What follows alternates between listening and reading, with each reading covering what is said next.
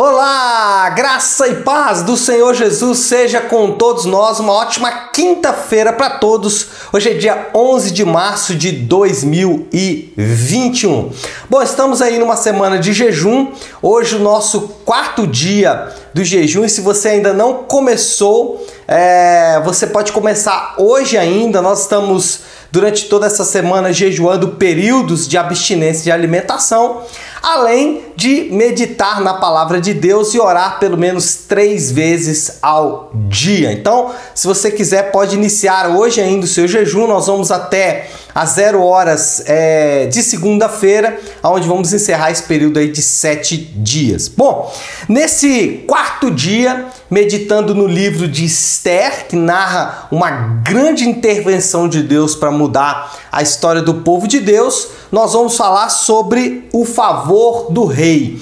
E eu vou usar um trocadilho aqui porque é, na narrativa do livro nós vamos encontrar o rei Xerxes. É, é, de alguma forma favorecendo né, a nação de Israel, o povo de Deus, mas o favor que nós é, buscamos mesmo, mesmo é o favor do Rei dos Reis, o Senhor dos Senhores, o próprio Deus. Então, o favor do rei aqui não é o rei Xerxes, mas é o rei do universo. Bom, o que nós temos aqui nos capítulos é, 6 e 7 de Esther é o ponto central da mudança de sorte. Até o início do capítulo 6, tudo parecia perdido, tudo parecia que realmente finalizaria num grande desastre para o povo de Deus e definitivamente nada aconteceria. Só que uma série de pequenas circunstâncias vão marcar o ponto aonde Deus começa a solucionar a história do povo de Deus, aonde Deus começa a mudar a história do povo dele apenas com detalhes que aparentemente vão passar despercebido aos olhos de um leitor menos atento ou de alguém que não conhece a ação de Deus. Nesses textos nós vamos é, poder tirar algumas lições importantes. Quais as lições que nós podemos tirar desse texto? Primeiro, Deus pode agir em pequenas circunstâncias para executar grandes propósitos. A ironia do texto fica marcado é, pelo início da virada de Deus, o que ocasionou todo o processo que culminou com o decreto do rei de retirar, ou pelo menos mudar, a, a lei que ele mesmo havia estabelecido, é uma insônia. Ou seja, o rei teve um dia de sono ruim e aí ele foi pedir um livro para ler, um livro das crônicas, das histórias do próprio do seu próprio reinado, e lá aparece é, a narrativa onde Mardoqueu ele é, denunciou uh, uma conspirata contra o próprio rei. E aí o rei, diante da história da conspiração contra ele que foi descoberta por Mardoqueu, inicia-se então uma série em cadeia que vai culminar com a anulação ou pelo menos com a mudança do decreto de morte dos judeus, passando ali pelo famoso banquete de Esther, onde Amã, aquele homem é, corrupto, aquele governante é, déspota, ele vai experimentar o fruto das suas ações se voltando contra ele. O que nós aprendemos aqui é que Deus ele não precisa de grandes ações para mudar a história. Às vezes, nós estamos esperando uma grande intervenção de Deus. Nós estamos achando que Deus ele precisa fazer grandes mudanças, até mesmo de, é, do ponto de vista estrutural, para que as coisas possam mudar. Não, Deus não precisa disso. Deus ele pode fazer isso? Pode. Nós temos relatos na história bíblica que Deus faz dessa forma, sim. Mas Deus ele gosta, ele sente é, prazer, ele, ele é glorificado quando ele atua por meio de coisas insignificantes. Nesse caso, uma insônia. Mas nós temos outros relatos na Bíblia onde ele vai usar é, pequenas coisas, coisas de menor valor para mim, para você, para fazer grandes mudanças. Então, fique confiante em Deus, mesmo que você é, não esteja vendo grandes mudanças, não esteja vendo grandes coisas acontecendo, fique tranquilo, Deus pode estar agindo em pequenos detalhes, uma pequena insônia, a leitura de um livro, enfim, Deus pode estar agindo em pequenas coisas, na verdade, está agindo em pequenas coisas. Então, a nossa confiança não precisa estar em Deus atuar por grandes ações, mas sim confiar que Deus está atuando mesmo em pequenas circunstâncias. Bom, a segunda lição que nós tiramos desse texto é que a soberania de Deus não exclui a responsabilidade humana.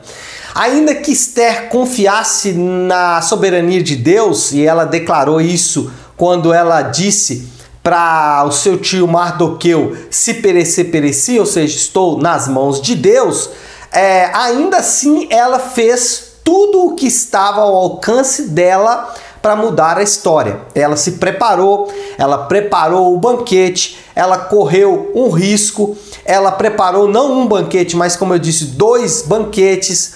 Ela esperou o momento certo de agir. Ou seja, a soberania divina não exclui o fato de que nós temos uma responsabilidade. E esse fio condutor, ele tem sido conduzido, ele tem sido é, demonstrado em toda a Bíblia. Em toda a Bíblia nós percebemos que Deus ele tem um plano soberano e esse plano está sendo executado de forma sábia por Deus, ainda assim Deus está usando a, a ação do homem, ele está é, é, usando, ou o homem tem a sua responsabilidade de, dentro desse plano cósmico de Deus. E o que nós aprendemos com isso é que apesar de confiarmos no Senhor, de que Ele tem a soberania, que no final a vontade dele vai prevalecer, nós temos que fazer a nossa parte. Agora, entendendo que a nossa parte ela não deve ser usada como mérito. Ou seja, ah Deus, eu estou aqui orando, eu estou jejuando, eu estou lendo a Bíblia, eu estou é, fazendo tudo certinho. Então o Senhor tem que me prestigiar, o Senhor tem que me valorizar. Não, não é assim que a gente tem que agir. A nossa ação ela deve ser em dependência ou dependendo do poder de Deus. Como assim? Eu oro, eu é, é, faço as leituras que preciso fazer, eu confio em Deus e eu sei que Deus ele está conduzindo as coisas conforme a vontade dele. O mérito não é meu, não faço para agradar o Senhor, não fazemos porque isso pode agradar o Senhor e trazer o favor do rei. Não. Nós já temos o favor do rei, nós já fomos favorecidos pelo rei na cruz do Calvário. Por isso podemos agir. Por isso temos acesso ao rei. Por isso podemos nos achegar ao rei porque nós já temos o favor dele. Então, a nossa confiança não está no que fazemos, mas o que fazemos mostra que estamos confiando em Deus. A nossa confiança não está nos nossos atos, mas os nossos atos vão demonstrar que estamos confiando em Deus. Então, de forma muito prática, continue orando, continue buscando ao Senhor, continue fazendo tudo o que você tem que fazer, mas confie que em tudo que você fizer, a glória vai sempre ser dada a Deus. E em terceiro e último lugar, para nós encerrarmos, o valor está nas vitórias coletivas. Essa é a terceira lição que tiramos aqui. Mardoqueu, ele foi honrado, né? Nós podemos ler lá que ele recebeu as vestes do rei, ele circulou pela cidade no cavalo do rei. O homem mais importante no governo do rei o estava honrando, seu grande inimigo o estava honrando, mas isso não significa nada se o decreto do rei não fosse desfeito.